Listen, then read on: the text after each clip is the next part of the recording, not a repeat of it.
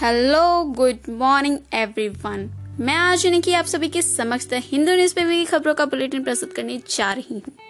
First news a helping hand for Kashmir youth standard in Dubai second five ultra kills in Orissa cantonment से Orissa police third Priyanka Gandhi Vadra start moving out personal belonging from Lodhi road bungalow. Fourth, sells Manchester United else to another win at struggling Aston Villa. Fifth, Seoul mayor found dead amid improperities allegation. Sixth, UN says Latin America and Caribbean are COVID-19 hotspots. Seventh, Meghalaya governor bets for rights of non-tribals. Eighth, Salman Rushdie, J.K. Rowling among 150 artist activists to sign open letter against threat to free speech. Ninth, Microsoft Team new feature will make virtual meeting seem real.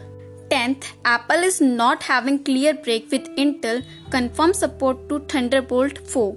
11th, US sets one day record with more than 60,500 COVID-19 cases. 12th, Morning Digest, Nepal blacks out Indian news channel, India watching WHO alert on airborne spread of virus. 13. Gangster Vikas Dubey killed in encounter says UP police. 14. China's Kazakhstan embassy warns citizens of pneumonia deadlier than COVID-19. 15. Professor arrested for using American grant fund for Chinese research. तो इसी के साथ मैं आपसे फिर मिलूँगी सकारात्मक सोचे सुरक्षित रहें